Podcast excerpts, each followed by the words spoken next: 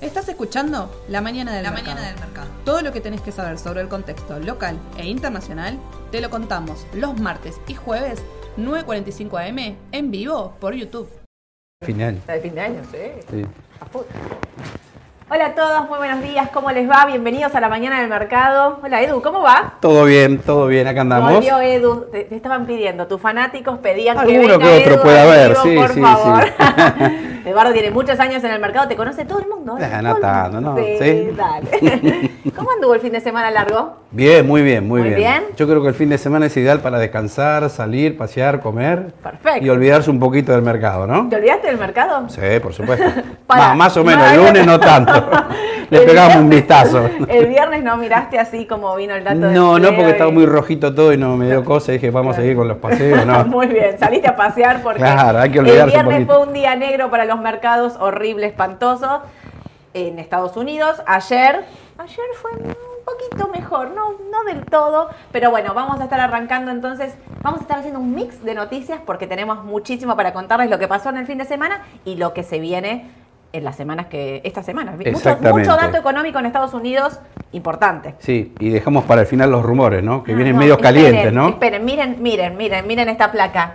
Último rumores. Eduardo va a estar contando esas cositas que, les- que le aparecen en el celular, que no Ah. puede decir quién se las dijo, pero va a estar contando todos esos rumores económicos. Algunos de buena fuente, otros no tanto, ¿viste? Exacto. A ver, a ver, vamos a ver después. Bueno, al, quédense final, que- al- quédense porque eso, ahí está la cosa importante del mercado. Vamos a arrancar. Massa se fue a Estados Unidos. Está, mm, eh, se va a juntar en la, la reunión que hay del G20 y de, con el Banco Mundial. Bueno, en fin, hay- es una reunión donde se juntan todos los, eh, los principales eh, ministros de Economía. Vamos a ver qué dicen, es importante. Vamos para hacer buena letra. Obvio. Para decirle al mundo, che, paren, miren todo lo que no tienen que hacer porque no hay cosas que no estarían funcionando en nuestro país, eso del control de precios, la inflación está desbocada, la suba de tasa no siempre es un único remedio para la inflación, porque si no miren lo que está pasando en este país, terrible. La inflación, Edu, des- desbocada. ¿Estamos hablando de. Estados Unidos o de acá? Te hablo de acá. Ah, de acá sí. Ojo que el viernes llega el dato, ¿eh? El dato del viernes acá. Sí, sí. Argentina. Sí. Y el jueves, Y el jueves tenemos la inflación en Estados Unidos. Otro dato más que importante. Más que importante. Pero igual la inflación en Argentina está desbocada desde hace muchos años y ya ahora está como, en, como al rojo vivo real. Pero mm, en el mundo entero, Sí. en el mundo Sí, entero. sí. En fin, vamos a ver qué, qué novedades traen, qué, qué dicen en esa reunión. Lo importante es que no está acá en Argentina. Dólar Coldplay. ¿Vieron que había pocos tipos de cambio? ¿Cuántos tipos de cambio tenemos en Ya perdimos la cuenta. 25, favor. 30. Perdimos la cuenta ya. Pero bueno, sacamos el dólar soja y sumamos el dólar Coldplay. Para los que no siguieron, esto es, vieron que hay un montón de bandas internacionales que vienen a la Argentina, que obviamente se llevan dólares, se estaban llevando dólares al oficial. Bueno, ahora es como el tipo del dólar soja. Se van a llevar dólar a 200 pesos aproximadamente. Igual sigue siendo barato. Sí. Un dólar a 200 pesos. Edu. Estamos hablando del MEP 290, así Olvidate, que es un barato. regalo. Sigue siendo un regalo, pero bueno, estas bandas, creo que hay 150 bandas o 150 conciertos, no 150 bandas, 150 conciertos que va a haber de acá. Le pusieron Coldplay porque eh, la Es la más banda importante, es la más importante que viene a ser como 10 recitales, no sé. No conseguí entrar encima. ¿No conseguiste? No, Yo no, no, no es mi género. O sea, intento conseguir entrada para ir a ver a Ricky Martin, imagínate. Ricky Martin, Luis Miguel, voy por otro lado. En fin, en el. Pero bueno, son todos estos artistas que se llevan eh, dólares directamente, así que también era una salida importante, siempre hablando de pocas reservas, necesitamos eh, cuidar las reservas que entraron por esto del dólar soja, ¿no? Porque digo, entraron Claro. 5 mil millones más, eh, como 8 mil millones de dólares y no, lo que necesitamos es que no se vayan, porque si no, o sea, si las juntamos, engrosamos las reservas del banco, eh, del banco Central en dólares, genial, pero nos endeudamos en pesos para que después se vayan. no- ¿Para, no- para qué lo hicimos eso? No tiene sentido. no tiene ningún tipo de sentido. Así que eso está pasando, este dólar es a partir de hoy. Lo que se va a estar anunciando, pero que ya salió en todos los diarios, eh, no, no habría como ningún tipo de secreto, es el dólar Qatar. Le pusimos Qatar porque estamos hablando puntualmente del Mundial. hago un paréntesis. Eduardo, se rompió Dybala. ¿Qué hacemos? ¿Qué hacemos? Por favor, te pido. ¿Hay algún reemplazante? Te voy a decir una cosa. Yo, a mí me encanta el fútbol, eh, mi hijo es re fanático de Dybala, casi se muere. Vamos a Argentina, pero yo creo que hay una persona en este país, que es Alberto Fernández, que está cruzando los dedos para que Argentina gane el Mundial y llegue lo más Sí. lejos posible. O sea, esto sí. sería 18 de diciembre. Porque si no, lo vas a hablar en los rumores seguramente. Claro, algunos mal pensados dicen, bueno, cuando mejor le vaya a Argentina, mejor para Alberto, para meter ahí en el medio una mala noticia, ¿no? Por ejemplo, O para una no sé si devaluación. una mala noticia. Mira, ni siquiera eso te digo, solo como para decir, nos olvidamos por un mes. Claro. Mira, si Argentina juega es un mes completo donde estamos todos mirando un partido de fútbol y nos estamos olvidando de otras cosas o intentando. Si Argentina pierde es como, no me importa más el mundial. A ver, decime, ¿cuánto está el Que dólar? no se ¿Cuánto vayan rápido, por favor, Por sí. favor, te lo pido. Así que bueno, en fin, el dólar Qatar entonces, pero no es solo para Qatar, es para todo el turismo, para todos los que consumen en, eh, en el exterior, que están viajando. Lo que va a pasar, lo que intentan hacer es que le pusieron el impuesto, va a ser como de 300 pesos, o sea, va a ser mucho más que el dólar turista actual, va a ser más que el MEP hoy. Sí, Ahora me vas a decir qué pensás del dólar. sí, sí, sí. Porque- Ahora lo vamos a ver. Ahora lo vamos a ver. Pero va a estar cerca de los 300 pesos. Y eso se va a ir actualizando porque es dólar oficial más 35, más impuestos, más no sé qué. Si el dólar oficial sube, este dólar se va a ir actualizando eh, automáticamente porque no es 300 pesos fijo. Ahora, lo que quiero decir es, eh, los, eh, los consumos que se hacen de streaming, eso ya dijeron que no entran. No, eso quedan afuera. Netflix, Spotify, Menos todas las mal. plataformas. Ya que te quedas acá por lo menos. Claro. Todas las plataformas estas no, pero lo que intentan hacer es que no pagues en pesos, sino que pagues en dólares. Eso es la finalidad de esta medida, lo dijeron ya abiertamente. La finalidad es que el Banco Central no tenga que girar estas divisas para pagar, sino que si hiciste un consumo en una agencia de turismo, por ejemplo, pagues directamente en dólares. Exacto. O sea, deposites dólares en tu cuenta y los pagues, eh, incluso la tarjeta, que la pagues en dólares billetes directamente. No sé. ¿Vos ves una agencia de turismo haciendo una factura en dólares? No. Ok, listo, quería contundente. Eh, pero bueno, eso es lo que, lo que hay y lo que ya veníamos recontra anunciando, porque se van 750 millones de dólares eh, por mes y se espera que suba a 2.000 cuando sea noviembre, diciembre, en la época de- del Mundial. Para mí no es solo el Mundial, también es turismo que va a estar viajando, cerca de 2.000 millones de dólares. Es muchísimo. Es una bestialidad. Pero si vos ponete a pensar, lo que obtuvo más a través del dólar soja fueron 8 mil millones de dólares. 2.000 dijiste en diciembre, 2.000 en enero, ya se te fue la mitad. Sí. Sumar importaciones y otros servicios, eh, estamos en problema en febrero. Estamos en cero. Claro, estamos en cero otra vez. Por eso es que lo están subiendo, por eso es que están poniendo ese tipo de cambio, intentando frenar esa salida de dólares directamente. Veremos si resulta, no resulta, si queda barato, qué hace la gente. Viste que hay que dan la medida y hay que esperar a ver qué pasa. Hablando de dan la medida y hay que esperar a ver qué pasa. El tipo de cambio, ahora me lo vas a decir. Pero el otro día alguien me dijo el blue, que yo casi no lo sigo realmente porque tiene muy pocas operaciones, pero me llamó la atención el número, me quedé con este número. 2.77 cerró el jueves. Sí, es posible. Regalado. Sí, y el MEP cerró 2.90. Sí, También por eso hay una bajó brecha fuerte. ahí. Igual sí, bajó fuerte porque hay un ingreso, y esto también ahora me lo olvidé de decir con el tema de masa.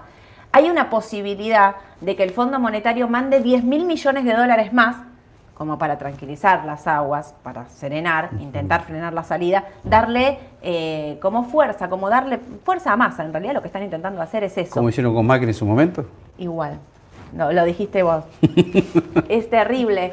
No, eh, no es que es terrible que manden dólares, Ah. es terrible el por qué mandan. Claro. Es como que el Fondo Monetario, para que ustedes entiendan, es como que hace una apuesta por alguien y lo intenta bancar como sea. Y entonces, ¿qué hace? ¿Cómo la bancas? Mandando plata, mandando plata, mandando plata. Esto es lo que está, lo- lo- la forma en que lo tienen que hacer Claro. le va a mandar y están evaluando unos 10 mil millones como para engrosar las reservas, como para tener tranquilidad en el país y demás. Bueno, pero es un poco lo que estamos diciendo. Por más que mandes todos los dólares que quieras, si se siguen yendo y no acumulás, No va a servir de nada Ojo plazo. con el dólar. Claro. ¿Por qué? Más allá de estos 2.77 que, o sea, a ver, el dólar el jueves bajaba fuerte en todas sus medidas. Acá lo tenemos, mira, mira cómo bajó, ahí se nota. Eh, bajaba eh, por esta noticia, ¿no? De que van a entrar estos dólares y van a entrar dólares del Banco Mundial y que intentan darle tranquilidad. Eso hizo, esa, eh, esa noticia hizo que bajaran los tipos de cambio. Igual a mí me parece que esto hay que, el dólar siempre hay que mirarlo como para más un mediano largo, Sí. que hay que estar muy atentos, que el Banco Central esta semana donde no hubo liquidación de dólar soja, vendió, vendió, porque obviamente hay una demanda de dólares impresionante y no le queda otra que vender. O sea, no puede acumular divisas si no es con un dólar a 200 Exacto. pesos. Es, Sí. ojo, porque ellos siguen diciendo que no van a devaluar y eso sí es importante porque en la práctica cuando ves, si hay un- una semana donde nadie liquida 200 pesos, el Banco Central no tiene ninguna, ningún tipo de chance de acumular reservas, solo vender. Claro. ¿no? Y otra cosa que me parece importante, la brecha que ya veníamos ¿Tenés mencionando. otro dólar acá? Sí, tengo acá. Mirá, Ah, este, es, este es el tuyo. Dólar Claro. MEP. Ahí lo tenés. Bueno, acá tenemos el dólar MEP, como verán. Este, esto arranca en julio, la gran baja, ¿no? Sí. Del dólar MEP. Y fíjate cómo se mantuvo en ese rango, yo te diría 305, 270 más o menos. Que en un momento habíamos dicho también que el dólar en principio va a estar tranquilo, salvo esta pequeña parte a raíz de ciertos rumores que pegó una levantada importante. Claro. Pero por ahora parecería que el techo está en 305. Ahí lo tenés. Ahí está. Con lo cual el fin de semana, te cuento, te adelanto un rumor también que, que hubo. Alguno tiró, vuelve al carry trade.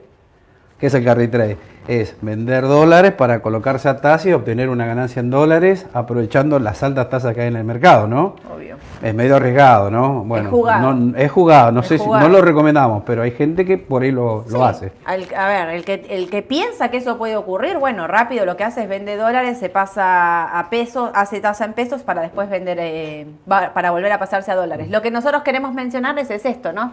Miren el dólar cuando pega un salto, que siempre decimos, en dos, tres ruedas se llevó la tasa, en dos ruedas y a veces hasta en una, Claro. se lleva la tasa de meses, porque cuando pega un salto de un 4, un 5%, ¿qué ocurre? En el dólar se lleva puesta la tasa rápidamente que hiciste en pesos. Ahí está el riesgo, ¿no? De que cuando vuelvas al dólar tengas menos dólares que antes, digamos, y no tengas más dólares que es lo que con la finalidad que hiciste el carry trade, ¿no? Miren las subas que tiene, acá es un rebote cortito, miren esto.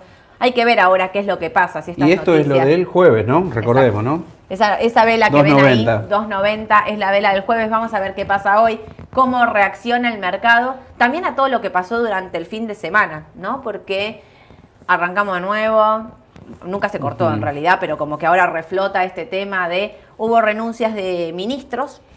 Se fue el ministro de Desarrollo, se fue el ministro de Trabajo y se fue la ministra del Ministerio de la Mujer y se designaron tres nuevas ministras. Ahora hay tres mujeres en Trabajo, Desarrollo, una es Tolosa Paz, eh, la otra, no me acuerdo los apellidos de las otras dos, no me, la- me acuerdo Tolosa Paz porque era la, la- la más conocida, la más además, me conocida de, parece. la- de las tres.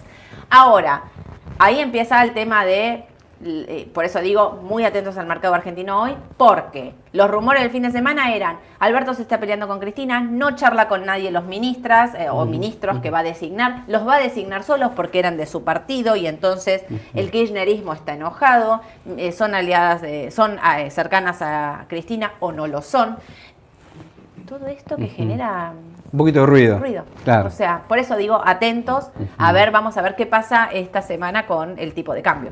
Y suba de tasa de, eh, del Banco Central, también hay muchas posibilidades. Bueno, acá lo tenemos, ¿no? Entonces, 2.90 para el MEP, que viene bajando en el mes un 3,5 y 307 para el CDR, eh, que bajó un 1%. Ojo con esa brecha, eh, que se sigue manteniendo. La brecha MEP CCL eh, está cercana al 5%, que es lo que les decía el otro día.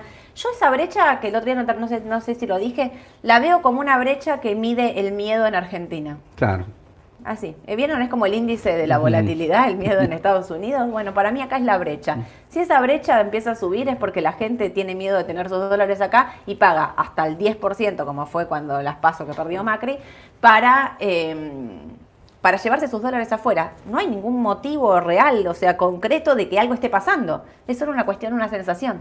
Y eso es el, el mercado, porque finalmente el mercado se mueve por expectativa y por sensaciones. Así que muchísimo cuidado con eso. Los rumores los dejo para Lo después. dejamos para el final. Esos entonces en Argentina, eh, manden los consultas que Edu va a estar. Lo único para recordar, estemos atentos al día viernes, que se va a publicar la inflación de Septiembre. septiembre. Y ahí eh, los rumores, va, no, no sé si rumores, los pronósticos van desde 6,1, el más conservador, y el más osado, digamos, 6,8, 7. Está, es muy amplio el abanico este mes. ¿eh? Pero bueno, es un dato importante a tener en cuenta porque de eso después también dependerá si hay una nueva suba Suba. en las tasas de interés a partir de la semana que viene Exacto. por parte del Banco Central. Igual fíjate lo que estamos diciendo, ¿no? 6%. O sea, nadie baja, ninguna consultora baja del 6%. Y esto tiene que ver en realidad, ahora, bueno, incluso este mes, de nuevo, van a aumentar un Mm. 40% los transportes.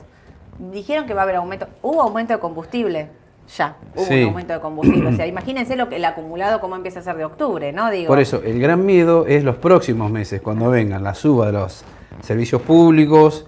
Este, Servicios yo públicos. no me quiero imaginar, ahí, ¿no? La luz, el gas. Ah, Eh, lo voy a contar viene la temporada alta, viste, en diciembre, que siempre hay más inflación, así que ojo, ¿no? Te lo iba a Porque contar ahora. Podría subir en el futuro. Hablando de los, de los servicios, te, lo- Sí. te voy a decir el rumor que yo escuché Uy, uy, uy. De, de servicios, qué fue lo que pasó ahí. Pero vamos entonces a hablar un poquito de lo que está pasando en Estados Unidos. El viernes vino el dato del empleo. ¿Se acuerdan que nosotros el jueves, cuando hicimos el vivo con, con Priscila, habíamos dicho, si viene el dato de empleo bueno, cuidado, no festejen, porque quizás el mercado puede bajar fuerte. ¿Por qué? Porque quiere decir que si el empleo no está resentido, digamos, o vienen bien las solicitudes de empleo, lo que puede pasar es que la Reserva Federal se ponga más agresiva con la suba de tasa. Dicho y hecho, vino un dato buenísimo del empleo que corta un poco todo esto que yo venía incluso hablando de hay recesión, eh, no, no mejora, digamos, hay una caída de los mercados, ¿qué es lo que está pasando? La gente consume menos, el dato de empleo vino bien. Claro, el mercado empezó a bajar fuertísimos, todos muy, muy fuertes. ¿Por qué? Porque hay muchas posibilidades de que la Reserva Federal suba la tasa. Exactamente. Creo que lo que el mercado está esperando es una suba de 75 puntos básicos. Sí. De ser así, estaremos hablando de la cuarta suba consecutiva de 75 puntos en los tipos de interés. Es algo que el mercado, bueno, aparentemente lo está esperando, no es bueno y este, el tema es la inflación anualizada, porque estamos viendo también que si vos veas la historia desde los últimos meses, a ver, julio fue 8,7. Eh, agosto 8,3 y anualizado se está esperando para el mes de septiembre 8,1. Y vos decís, bueno, estaría bajando, pero lo que pasa es que la tasa de interés lo viene corriendo un poquito atrás el Claro. tema. Y si bien se espera 0,20 de inflación mensual en septiembre, el gran problema me parece que es la inflación estructural, que esa es la que no baja. El mes pasado fue 0,60, o sea que si viene un nivel parecido, ojo, no va a ser bueno, ¿eh? por No lo menos en cuestión de expectativas. No solo que fue 0,6, sino que se esperaba 0,3. Claro, Ese- ahí vino el problema. Ahí estuvo el problema el mes pasado cuando vino el dato de inflación. Porque es esta inflación que nosotros decimos que excede a los consumos y sino que es las tasas de las hipotecas, digamos, esta inflación que la tienen ahí enquistada, que les va a costar y les está costando mucho bajar. Y como bien dice Edu, vamos a decir la verdad, el presidente de la Reserva Federal la pifió fuerte, fuerte, porque arrancó una suba de tasa tarde. Claro. ¿Por qué? Porque cuando la inflación se empieza a desbocar, no nos olvidemos qué decía en el mes de febrero, de marzo. No pasa nada, la vamos a controlar. No pasa nada y pasó. Y no solo en Estados Unidos, del resto del mundo también pasó. Inglaterra, Francia, España, Alemania, en casi todos los países pegó el dato de la inflación. Todos. Imagínate que el Banco Central Europeo, creo, el BCE, hizo una suba de tasa o Sí. dos. Nada. Y vienen con una inflación terrible, la más alta de los últimos 40 años. O sea, Alemania tiene inflación del 10%, España del 12%, eh, el Reino Unido de más del 12%. Estamos hablando de una situación caótica, pero los tipos se lo tomaron con toda la calma del mundo. O sea, el presidente de la Fed le pifió Sí, fuerte, feo, sí. fuerte. Yo a veces digo acá como tipo, Pelle, ¿qué estás haciendo? Y el presidente de la Reserva Federal la recontrapifió, pero fuerte, porque, o sea, digamos, si lo hubiese atacado antes, quizás hubiese de entrada puesto una tasa Claro. un poco más agresiva, no hubiese disminuido esta situación, quizás la situación hoy sería distinta. Claro, es lo que decimos, no fueron muy agresivos al principio. Ahí está.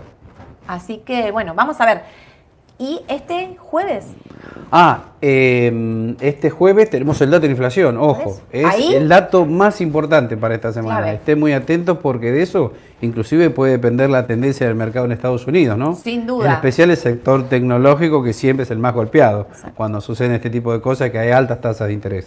Así como me preguntaban el jueves qué pensaba del mercado y yo decía, el mercado lo define el viernes con el dato y finalmente cayó el dato del jueves, o sea, yo creo que toda la semana va a estar ahí dando vuelta a la espera del dato del jueves. El jueves define el mercado, la tendencia es bajista, pero vamos a ver si Lo podemos ver en el gráfico. Mirá, acá está, porque puse índices, pero Edu me armó este grafiquito. Cucucu. Acá está. Ahí Bueno, está. acá lo vemos. Fíjense en cómo el mercado de Estados Unidos empezó a bajar a partir de enero, febrero de este año, justo cuando comenzó el tema de los aumentos en los tipos de interés, que fueron leves y después se fueron acentuando cada vez más. Bueno, observen la tendencia del sector tecnológico, ¿no? Acá les armamos el QQQ, que es el ETF de todo lo que es el sector de tecnología. Bueno, ¿cómo estamos ahora? Estamos en un límite bastante importante, 2.66 creo que cerró ayer. Y bueno, tenemos el nivel crítico de los 260 dólares del QQQ. Clave. Es un tema clave. Clave. Pero muy importante. Muy, ¿eh? muy, o sea, anoten ese número 260. Recordemos también una cosa, cuando nosotros estamos diciendo un valor, que es que cierre por debajo de ese valor, Claro. porque quizás lo testea durante una rueda, puede ir a buscarlo, rebotar en el medio, pero muy importante los Y 260. que se mantenga por debajo de ese nivel un par de días, dos, tres días, ¿no? Para Obvio. asegurarse que ese nivel ya no vuelve, ¿no? Tal cual. Así que bueno, tengan en cuenta ese dato y el dato del jueves. Esas dos cosas hay que seguirlas a rajatabla para aquellos que están en el mercado y por ahí quieren operar de corto plazo, ¿no? Tal cual. Le preguntaba a Mauro antes de arrancar eh, el SPY, que no lo pusimos en el gráfico, pero para los que van a preguntar eh, valores, eh, los valores de soporte a seguir son 354 y 340 ya como un número. o sea, yo, Sí. yo veo el SPY que perforó los 260 y me da un poquito de. de- así de, Necesito un poquito de oxígeno. Eh, banco hasta 354. Mi opinión es que es- es- los 354 del SPY son los 260 Del de- QQQ. del QQQ. Exacto. Son un valor Sí. clave. Hay mucho, mucho ahí que seguir de cerca. Realmente, igual como les decimos siempre, no estén 100% comprados porque es un mercado bajista. Imagínense, vamos a estar dependiendo de un dato. Para, y otra cosa, Edu, que acá puse. Viene, eh, arranca la temporada de balances. Ah, otro tema importante para esta semana, casi Esta me olvido. semana. Ojo porque bueno, ahí también tenemos otro tema a seguir, ya quizás de manera más particular, no tan global, ¿no? Mm. Tenemos el miércoles Pepsi que llega. eh, no, perdón. eh, hoy estamos. Ya me confundí porque es Sí, una hoy es semana. martes, sí. Hoy es martes, está, Está bien.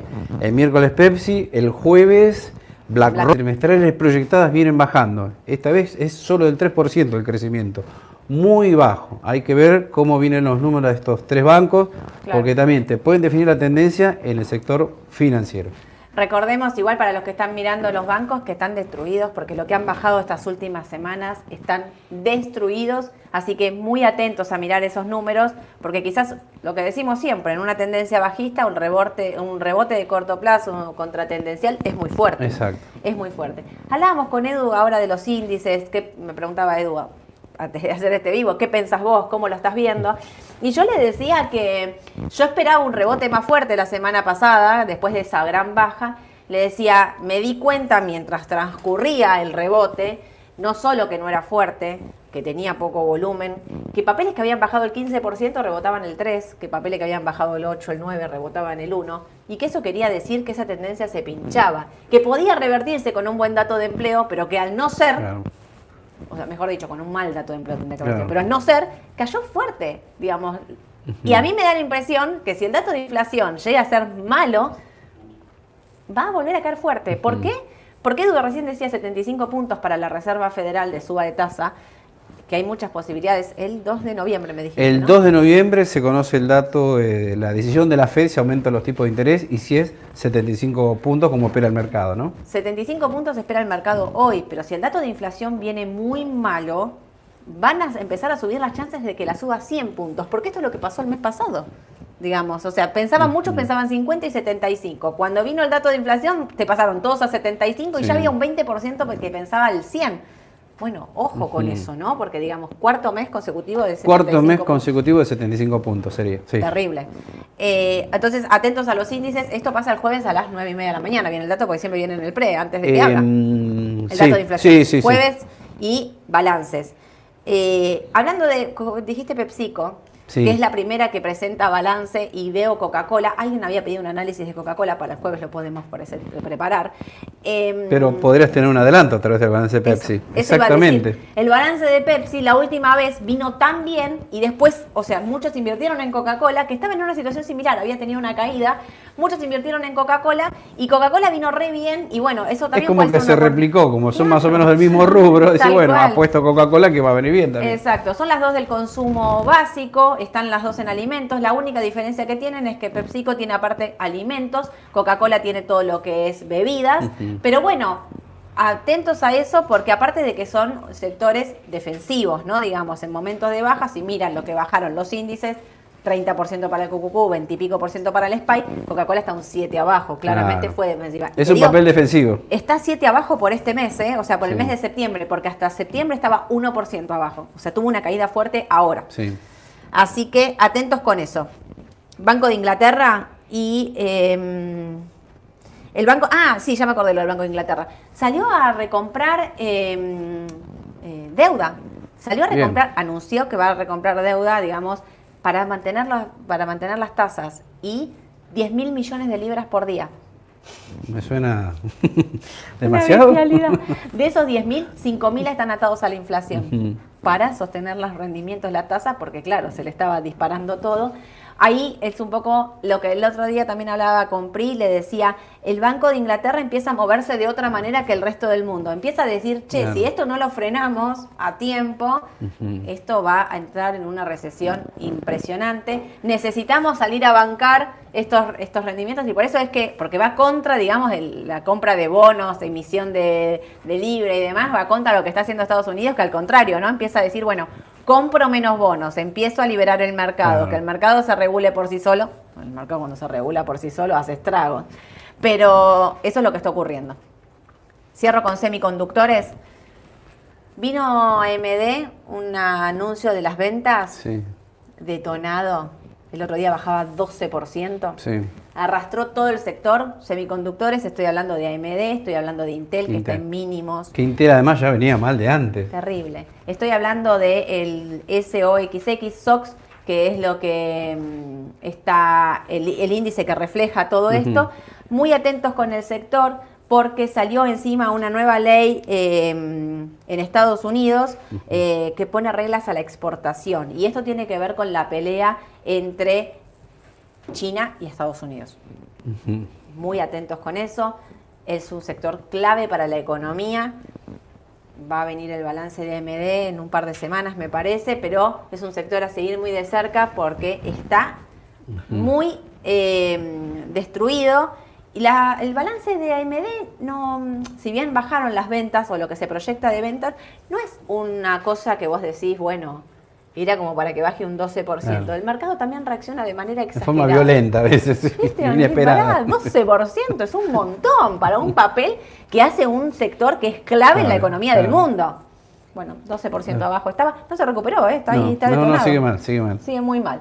Así que, bueno, Eduardo, mira, aparte, de, la tengo- de que tengo preguntas, eh, ¿qué pasó con Nada preocupante. La tendencia No. sigue al alza para mediano y largo plazo, ¿no? 7.14 estaba ahora, creo que lo miré un cachito antes. Sí, de- sí, sí, No, sí, no me sí, preocupo, sí. igual habíamos Claro. marcado, ¿se acuerdan? 6.65 y 5.60, digamos. Me valía parece que el ajuste de corto ya lo hizo. Lo importante es de 7.36, ahora tocó 6.85 ayer. Bueno, si vuelve a los 7, nada para preocuparse. Exacto.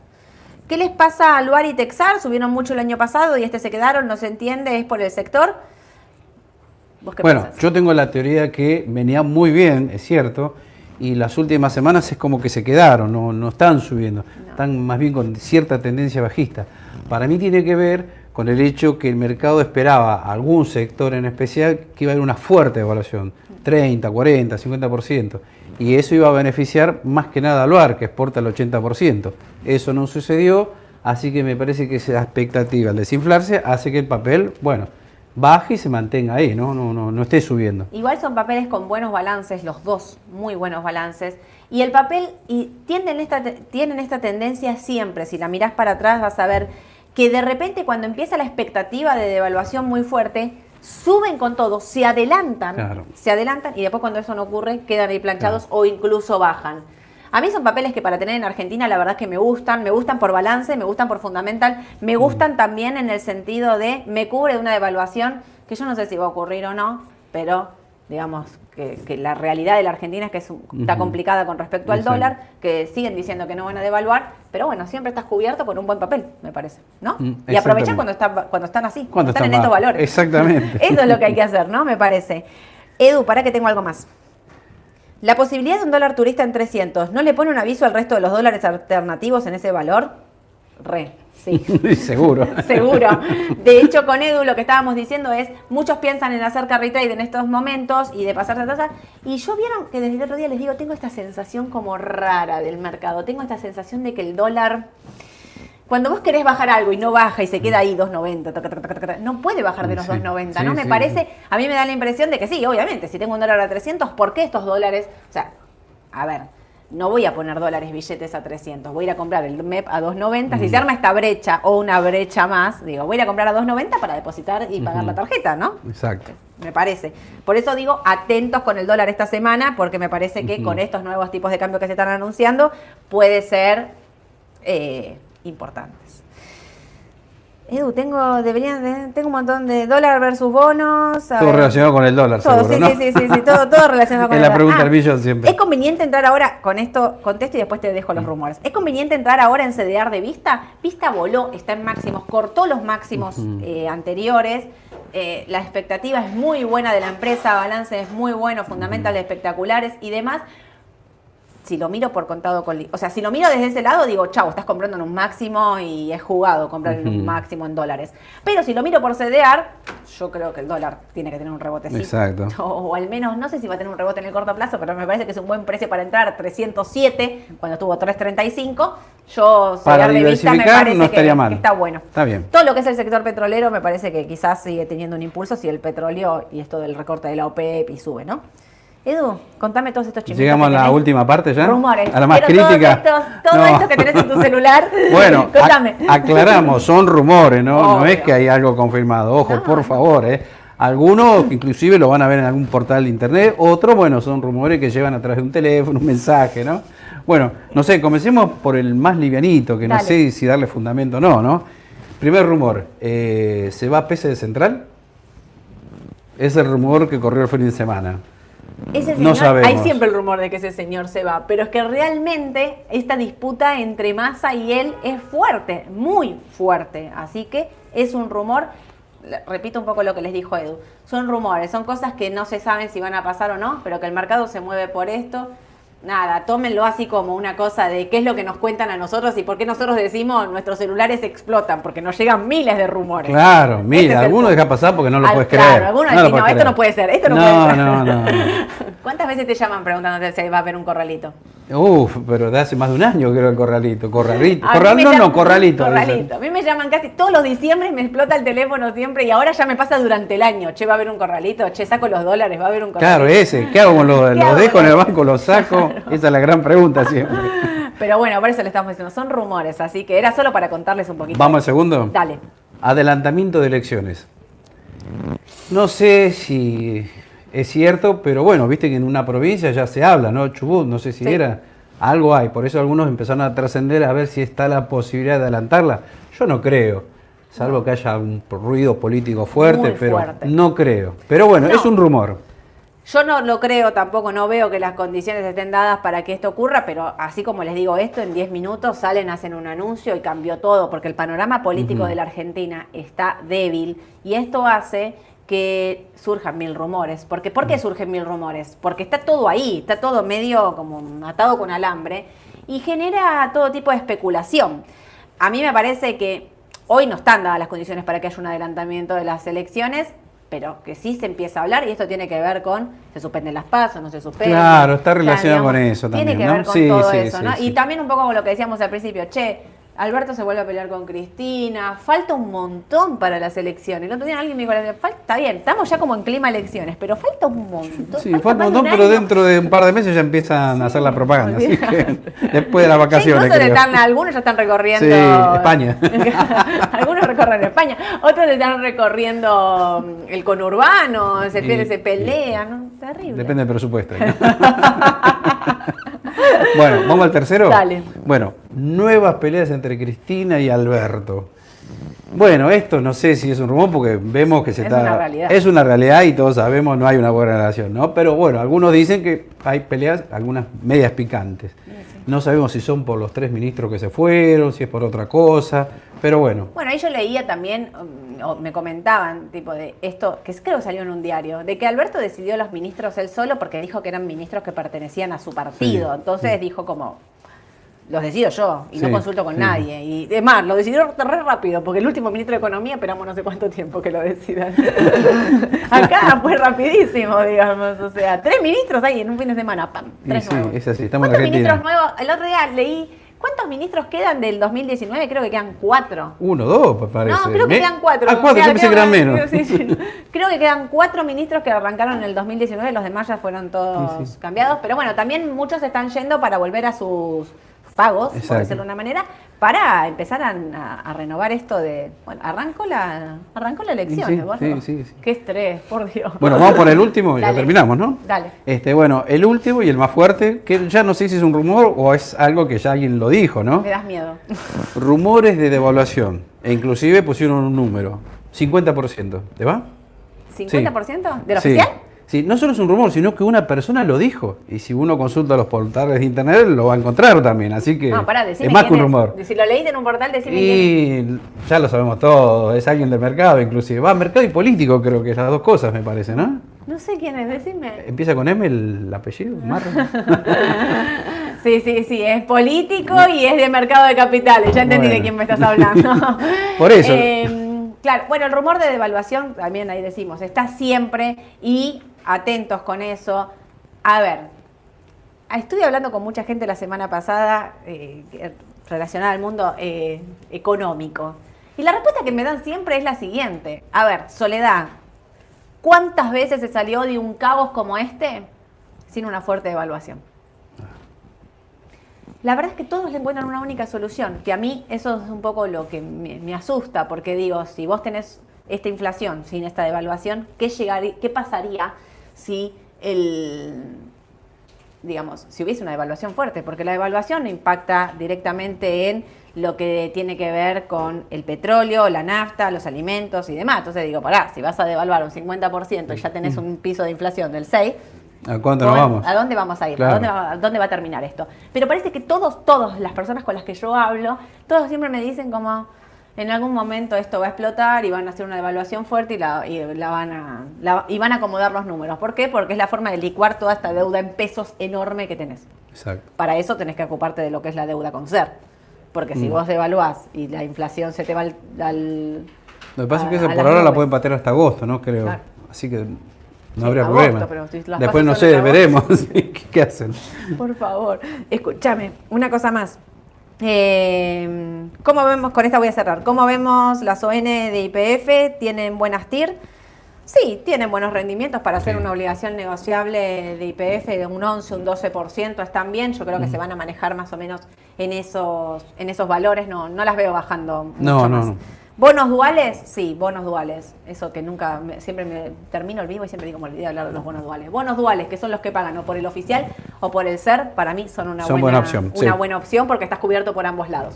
¿Sí? Edu, ¿hablemos el jueves? Dale, nos vemos el jueves. Ojo con los rumores que me vas a traer el. Sí, espero que no haya más.